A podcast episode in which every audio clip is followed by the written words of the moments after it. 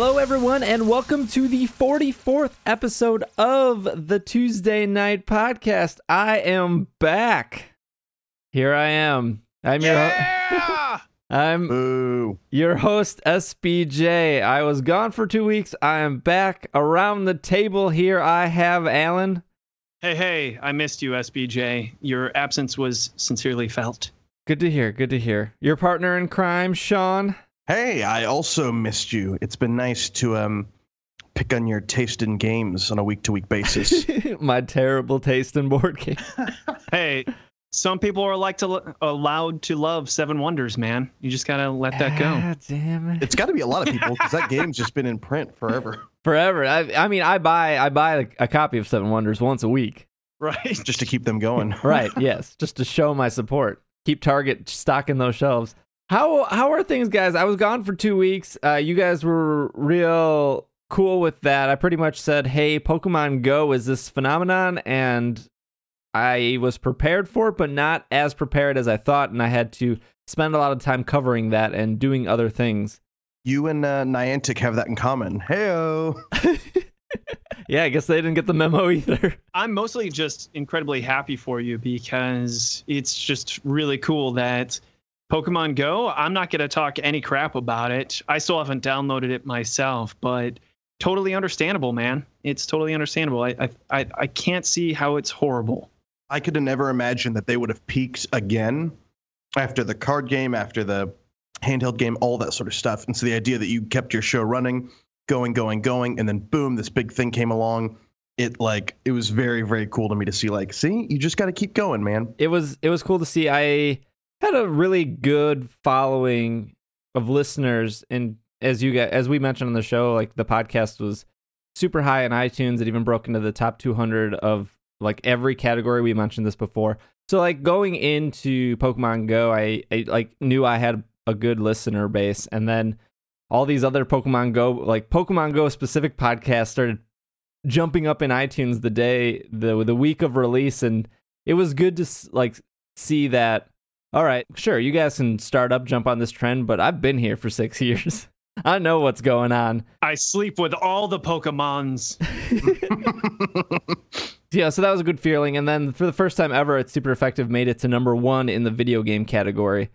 So that was that was That's kind of huge when I think of like so. Giant Bomb and other podcasts. It's just crazy, and I'm so happy. Yeah. so I was that the highest prior to that in the six years I've ever made it was number two. So to like finally grab that number one spot and pass Giant Bomb, and I love Giant Bomb. I actually had Dan Ryckert from Giant Bomb on my last episode of It's Super Effective. We talked about Yeah, I listen, man. Yeah, we talked about meditation and anxiety and stuff, and I thought, who would have thought like six years ago that I'm going to be doing a Pokemon podcast and then talking about anxiety? Like it was, it was Does a- meditation give you anxiety too?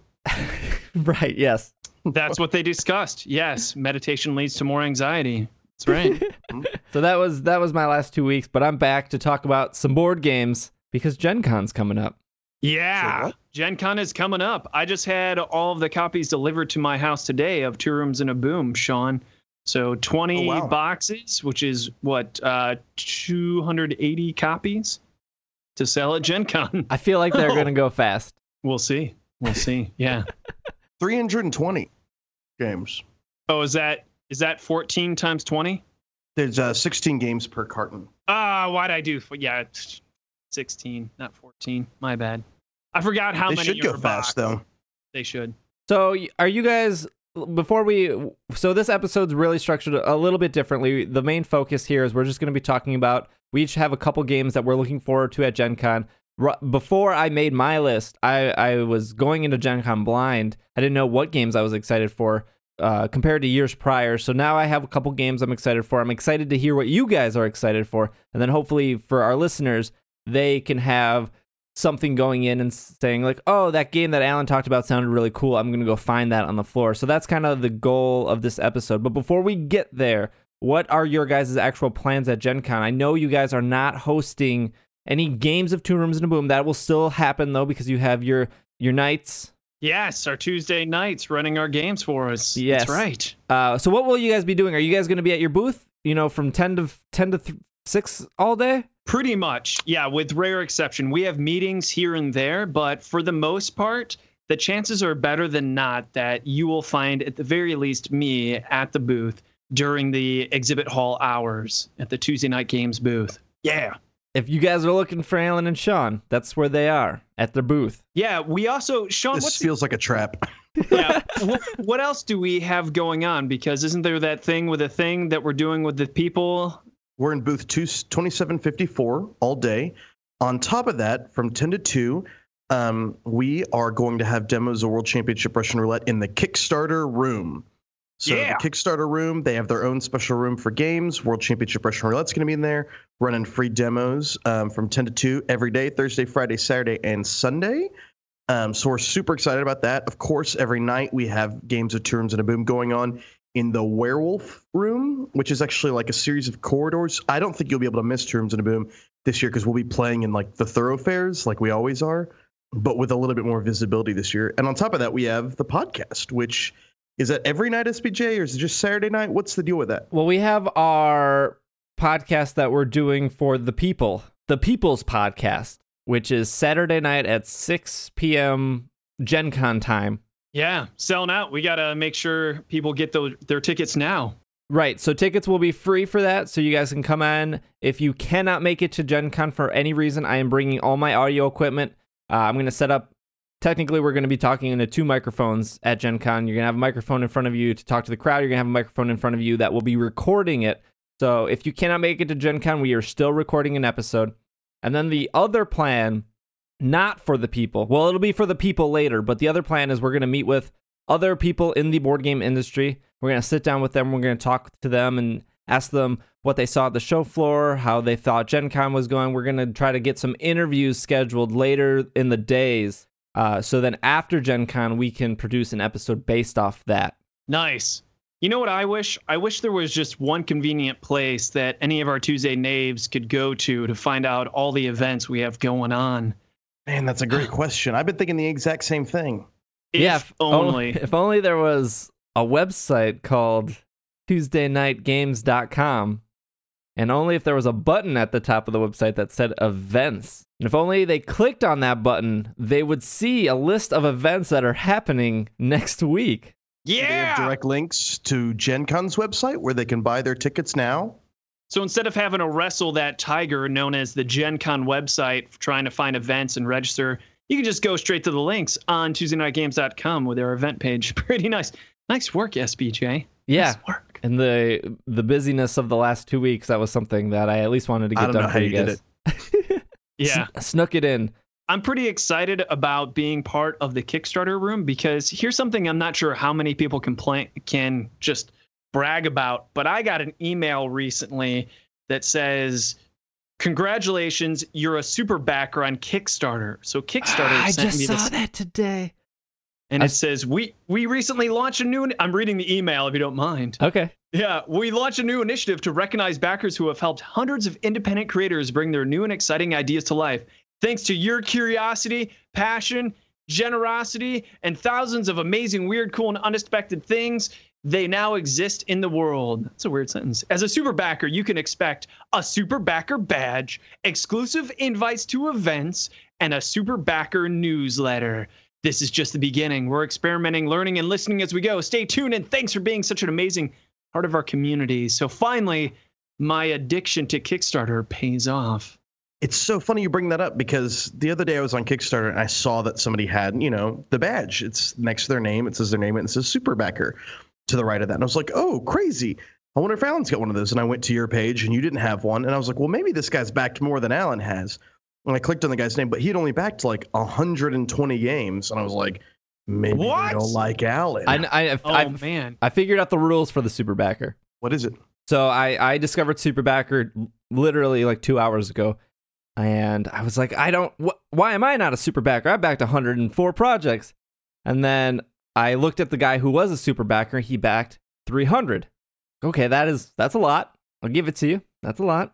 And I was like, maybe the threshold is you have to back like 250 projects or something. Actually, what the rules to that are is you have to back 25 projects within the last 12 months and your backing has to be more than $10 per the 25 you back. And if on you, average. on average, and so, if if 12 months have passed and you have only backed 24, they take it away from you so you have to spend two hundred and fifty dollars per year to be a super Kickstarter. backer. Although the projects don't have to fund necessarily, but you have to commit to spending 250 bucks per year on Kickstarter, which is a lot. I mean, that's a significant amount. That's about how much I spent at Jimmy John's this year so far. I mean, you could you could back a project on Kickstarter. Like I backed the Pebble 2 whatever the adapter thing is, and that was that was a hundred dollars right there. So I definitely backed more than two hundred and fifty dollars with other projects included this year. Mm. But since I didn't back twenty five, I've only backed eleven. I don't have the super backer badge. Pretty cool. Wow. Alan definitely meets those credentials. Yeah, I meet those credentials almost daily. Damn it. yeah, I don't know why I don't have the badge. I I, I don't know if what's you going got on. the if you got the email, I'm sure the badge will come in a day or two. I'm gonna take a look here. I'm gonna look at Alan's name on All right. Kickstarter right now. As- this whole Oh, I do is have a just super about- backer badge. It There says go, see? creator and a super backer. Yeah, it says this backer has supported a lot of projects. yeah. 25. It's cool. It shows it next to your name on comments and stuff, which I yeah, think that's is pretty that's when I first saw it. Was on somebody commenting on something. I still need to back a photography project that has succeeded, a music pros- project that has succeeded, and a journalism project. Wait, I totally backed Anamanaguchi. That was a music project. Why didn't it? Oh, sorry, I'm looking at my little pie chart. Maybe was it in like video games or something, or Maybe, yeah, they probably put it in a different category or something. All right, well, let's not get too down the Kickstarter row, road, or row. I suppose it could be a row. Uh, edit let- that out, SBJ. Let's I'm so glad we could say that again. talk about some anticipated Gen Con games. It looks like we have a list of about 10 here between the three of us. Excuse me, Sam, do you have the time? But of course, it be topic time. Let's put you on the spot, Alan. Why don't you why don't you go first? we're each going to mention about three or something, but I am really looking forward to trying Beyond Baker Street. Now, even though this isn't a Gen Con release because it was at Origins, I didn't get a chance to play it at Origins. And Beyond Baker Street is basically Hanabi, but themed Sherlock Holmes style because Sherlock Holmes is lives on Baker Street. It's from two to four players, but it has that classic, I'm saying classic mechanic the Hanabi mechanic where you hold your cards up, you can't see your cards, but everyone else does. So you have to work with your teammates and they kind of have to somehow suggest what cards you should play. And you don't want to make too many mistakes. Um, I also have Pandemic Reign of Cthulhu, which is basically. oh, wait, wait, wait, we're to stop you there. Okay, yeah. One game at a time. One, okay, cool. Yeah, that makes sense. Sorry. Wait, it's so you good to have you back. Oh, oh so good. gotta gotta keep the direction here. Isn't there already a lot of games based on Baker Street and Sherlock Holmes? What makes this different? because it's Sherlock Holmes meets Hanabi. And the main thing, like, I enjoy Hanabi, but I've never really connected to the theme. What's So- the theme? Fireworks? It's fireworks. Yeah. Hanabi, I Eh. believe, is Chinese for fireworks. Man, I should really look this stuff up before I open my mouth. Anyway, so Hanabi's all about making the most it's Japanese, all right, is all about making the best fireworks show. But I want a little bit uh, more of a theme I can connect to. And from my understanding, and I don't know because I haven't played it yet, that's why I'm excited. Uh, Beyond Baker Street also has abilities. So imagine Hanabi with abilities and a better theme. So that gets me excited. Real. Anytime you add with abilities to a game, I get like a 25% chance that I'm going to back that or buy that game. I at the very least get 25% more wood. Fair. Cotton. Cheap. Uh, I'll go next here. my w- uh, one of my more anticipated games, and I forgot about it. We talked about it before on the podcast, which is funny. We actually had Stephen Avery on here talking about it, but I went through the list of Gen Con games. I saw the cover, I read the description, and I fell in love with Tada. We talked about before it's being published by Cool Mini or not. It is a two to six player game. It will be at Gen Con before everything else and then come out a little bit later for everyone. But I love the art. I loved the pitch that Steven gave. If you guys didn't hear that, uh, Tada is a is played over a number of rounds. It's a fast pl- it's a fast-paced game. Each player will furiously roll a dice in effort to collect elements, cast spells. So it don't to me it almost has like this obviously Steven sold it better than I. It almost has like this uh funny escape feel. Like when you play Escape the Curse from the Temple, you can't help not have a good time because it's so ridiculous. And those are the types of games I really like to show new people to the hobby. So I'm uh, excited for Tada. Me too. Sean, what do you got? Start with the one I know the least about, um, because I just Googled it. But Seafall, the Rob Daviau game, the Plaid Hat Legacy game from the guy who did Oh, Pandemic yeah. Legacy, that's coming out. I'm excited about that. From everything I've heard, I mean, this is the rough thing from a designer who like continues to iterate on the same concept, right? Like, I'll do this legacy, then this legacy, then this legacy. It's like, is the newest one always going to be the best? And from what I've heard, Seafall's really, really good. The other really just think is exciting really thing cool. about Seafall is that it's the first time it's not piggybacking on an already established game. So instead of being Risk Legacy or Pandemic Legacy, Right. it is its own inter- intellectual property. So built from the ground up. yeah, and there it also had a hard time taking flight too. This has been in uh, like production and failure for the last two years, I think. You know, I think I heard um, Chris Bryant talking about his. I can't remember if it was this designer, but I think it was something about like how certain designers, when they're playtesting, you'll play their game, and then at the end, the players will say, "Well, like, okay, well, what kind of feedback are you looking for?" And the designer he was talking about, I thought it was Rob Daviau, but I could be wrong. Is just like, "Oh, nothing. I got what I needed just watching you play." And like games will be really crappy, and then he'll just work on them for a couple of years, and then they'll be really, really good just because his observational skills went during playtesting are so good, Huh. which I just thought was cool. Good to hear. I didn't know Seafall was like original. I thought it was based on another legacy game like Pandemic. Boats. Both. Nope, it's all on its own. Cool. All right. Let me back up a second. This is the first. It's going to be available at Gen Con, and this is the first time, right? Uh, yeah, that's my understanding. We have to make sure we're accurate on these guys because of all the lawsuits we have for all the other times we've been Mhm. inaccurate with our information. so we don't want to be saying it's released at Gen Con when it's not. We can't afford another If you- Tuesday night podcast. if you can't- suit. Find Seafall. Please go to the Tuesday Night Podcast booth. Let them know. What is uh, your second game, Alan? Oh, well, it is Pandemic Reign of Cthulhu. I'm looking forward to seeing this just because Pandemic is Pandemic. It's hard to get better than Pandemic Legacy. But I, again, just like Beyond Baker Street and Hanabi and how I wasn't really able to connect with Hanabi, I've never really connected with Pandemic either. And I know that's crazy to some people. But for me- Yeah, for me, Cthulhu.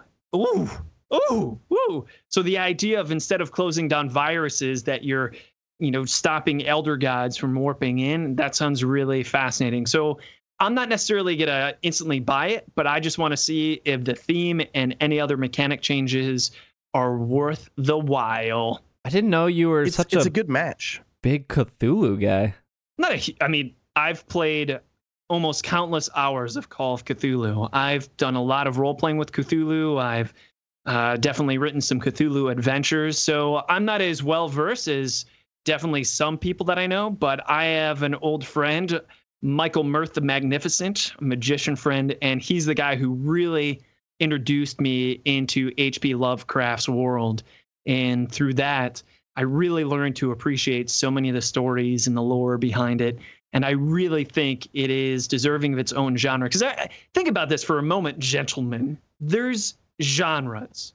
For instance, we talk a lot about the cyberpunk genre, and then there's a fantasy genre. But Cthulhu has its own genre. And sure enough, true to a genre, it definitely has its own feel. And that's what these Cthulhu H.P. Lovecraft games have achieved.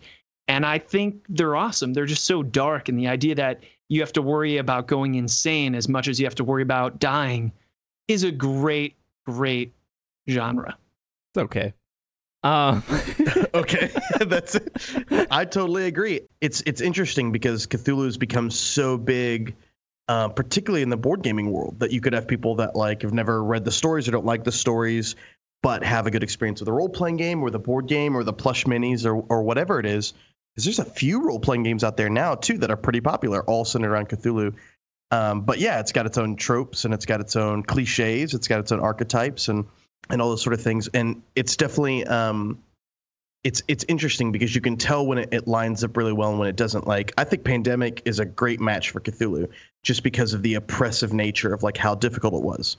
Star Realms, on the other hand, is the worst matchup for Cthulhu.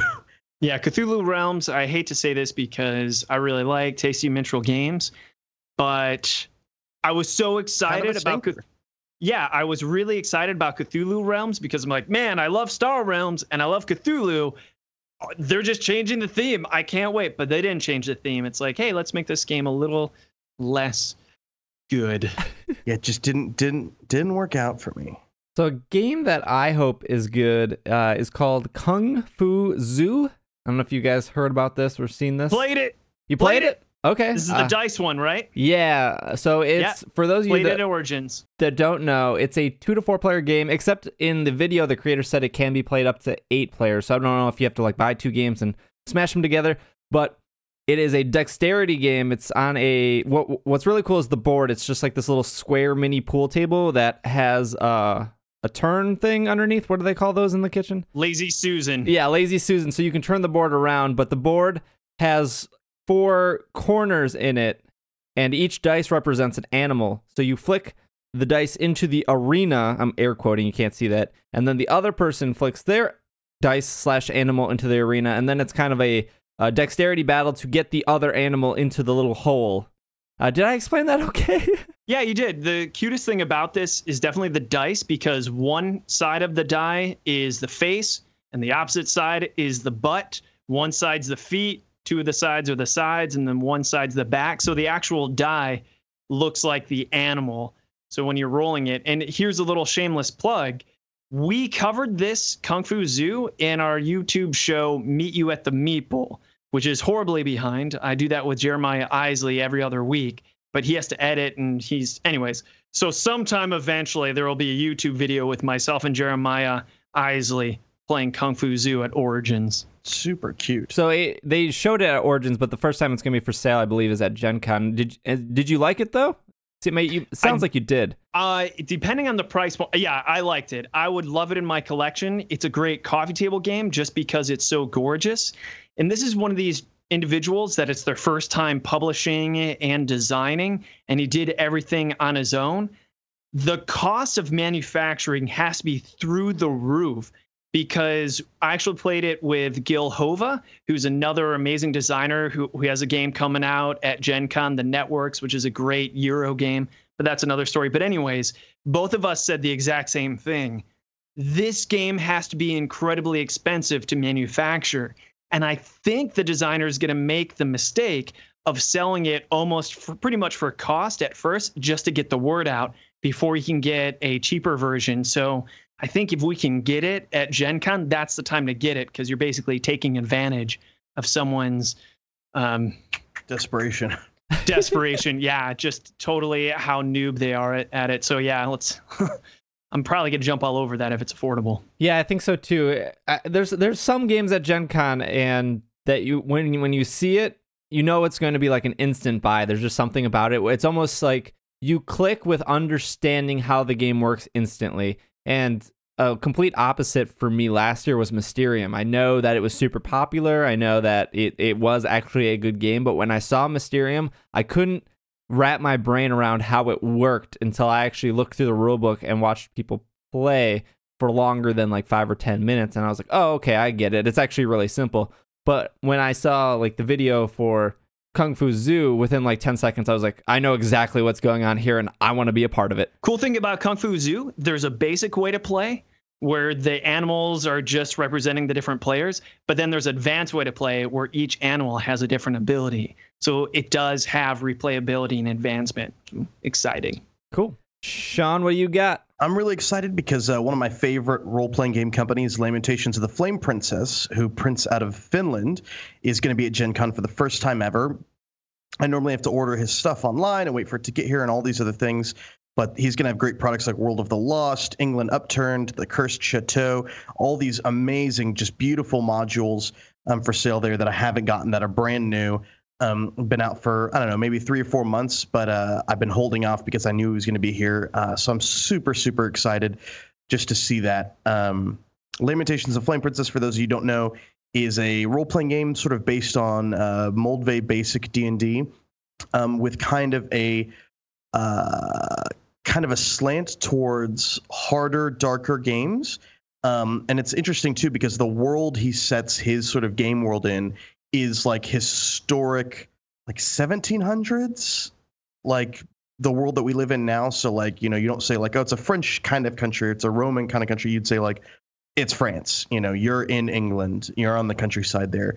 Um, so there's muskets and stuff like that, but it's like maybe it's 15th century, I forget, but it's like that perfect world where there's still like conquistadors and things like that. Um, and he's just been putting out some of the best products from the the most creative creators uh, working right now in, in role playing games. And so I just I I really gobble up everything he puts out. So I'm super excited to see him this year. Sean, correct my memory. Is Lamentations of the Flame Princess the one in which there is no monster manual because they say every single monster you come up with should be insanely unique? Or is that is that That's right. Yeah, there is no monster manual. The closest you'll get is uh, the creator James Edward Raggi the fourth. I want to say uh, he before he had Lamentations of Flame Princess put out an individual product called like the Unique Creature Creator, something like that. I forget what it's called. Um, but it's basically a little module, and you can roll up completely random monsters that have like unique bodies and unique tactics, how they attack the parties, you know, what the motivations behind them are. But essentially, he says your monster should be, you know, Frankenstein is not a race, it's Frankenstein's monster, you know, that these monsters should be so unique that the people who live on the other side of the hill have their own lore about them. So, yeah, you're absolutely right. I love that idea because it means the entire adventure could be based around figuring out what the hell the monster actually is, and you don't know until you see it, and you don't know how to beat it. It's the adventure could just be that one monster or like this clan of monsters. You don't know. Absolutely. So cool. Just such a cool part of the game, adding a little bit of mystery back in. I, I just bought an old copy of the Fiend Folio recently from AD&D, and while I love it, there was definitely a time, probably not now, but there was definitely a time in like the 80s and 90s where people were so steeped in the official Dungeons and Dragons lore that you could come across a monster and they'd be like, "Beholder, this is how you kill it," or whatever. Um, and so bringing back that like mystery and wonder and really fear towards monsters is something other than just like a group of orcs that you can run up and kill, I think does a lot for having a really fun role playing experience. Alan, what is your last game on the list? Uh, the last game I have on I the know I'm making I'm making you pick and choose. No, no, no, no, no. No, it's totally cool. I just had one there just for just in case. Bonus was Tyrants of the Underdark, which I think I talked about previously, but I want to see Rick and Morty Total Recall. And you can actually get this game on Amazon, so it's not a Gen Con release, but it is a hidden role game.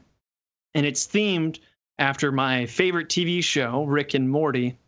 And more importantly, it's probably my favorite episode, Total Recall where the family gets infected by these aliens that reproduce by injecting memories of them in your life. So there's so many characters, and because it's a hidden role game and it's Rick and Morty themed, I want to see if it's worth its metal. I'll also admit this.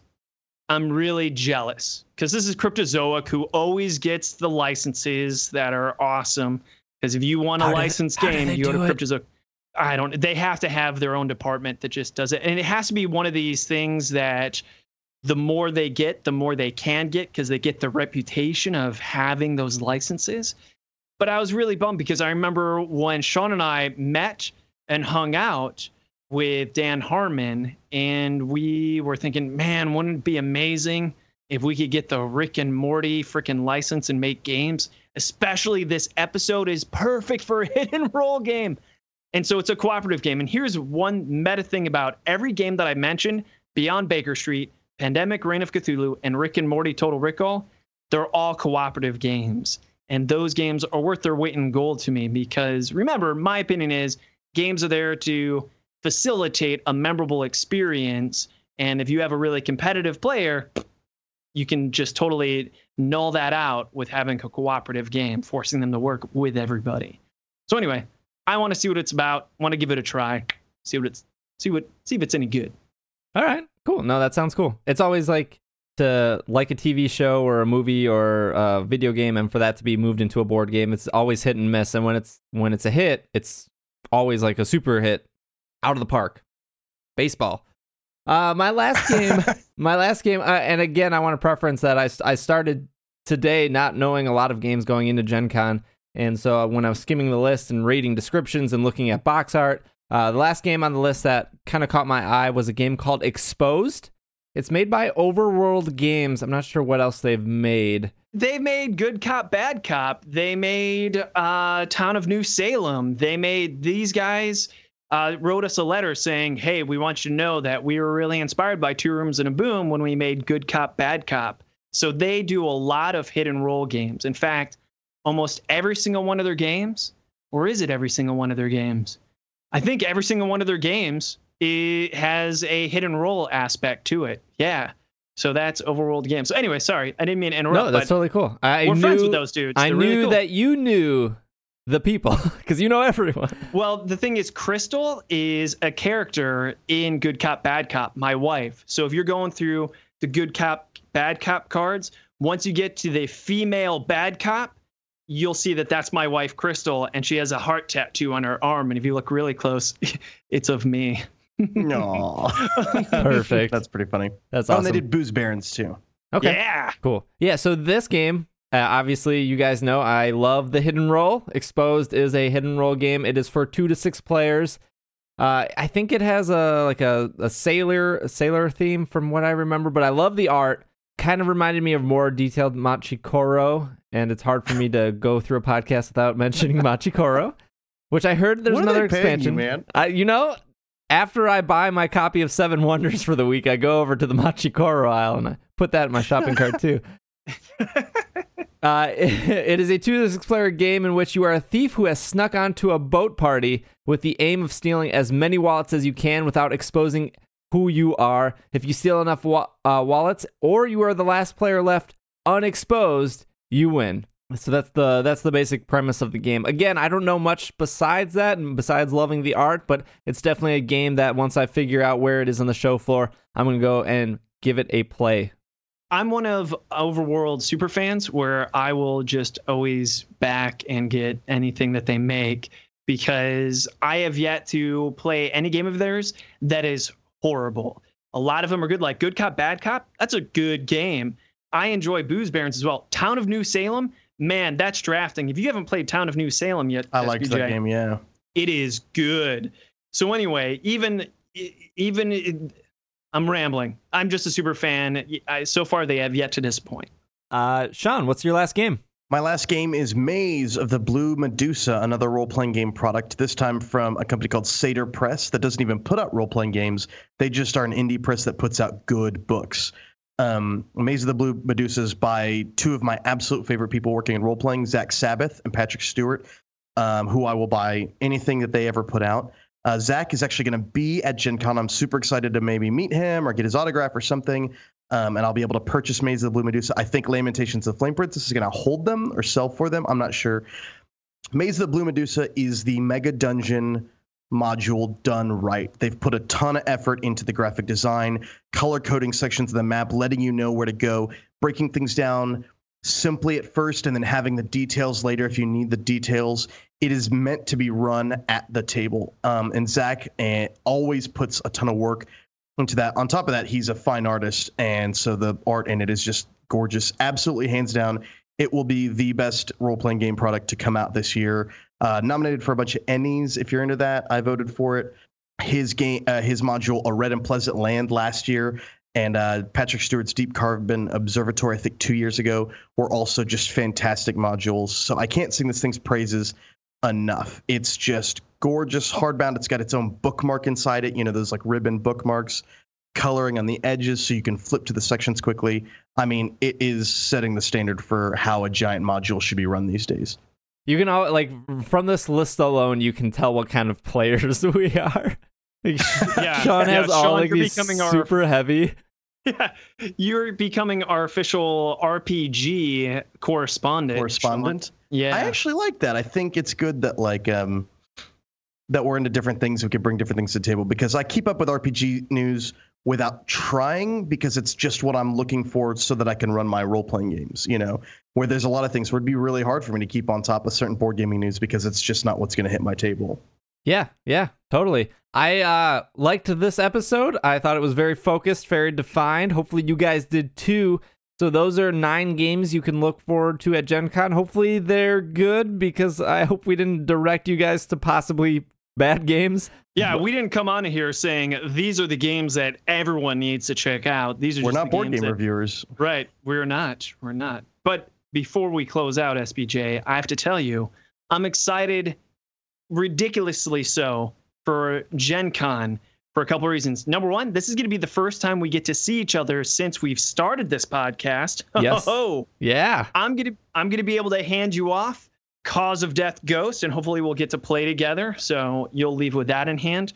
But also, if you listen to the last episode, my friend Ben Canellis wanted to throw the gauntlet down, and I'm going to be handing you Escape the Room Mystery at Stargazer's Manor.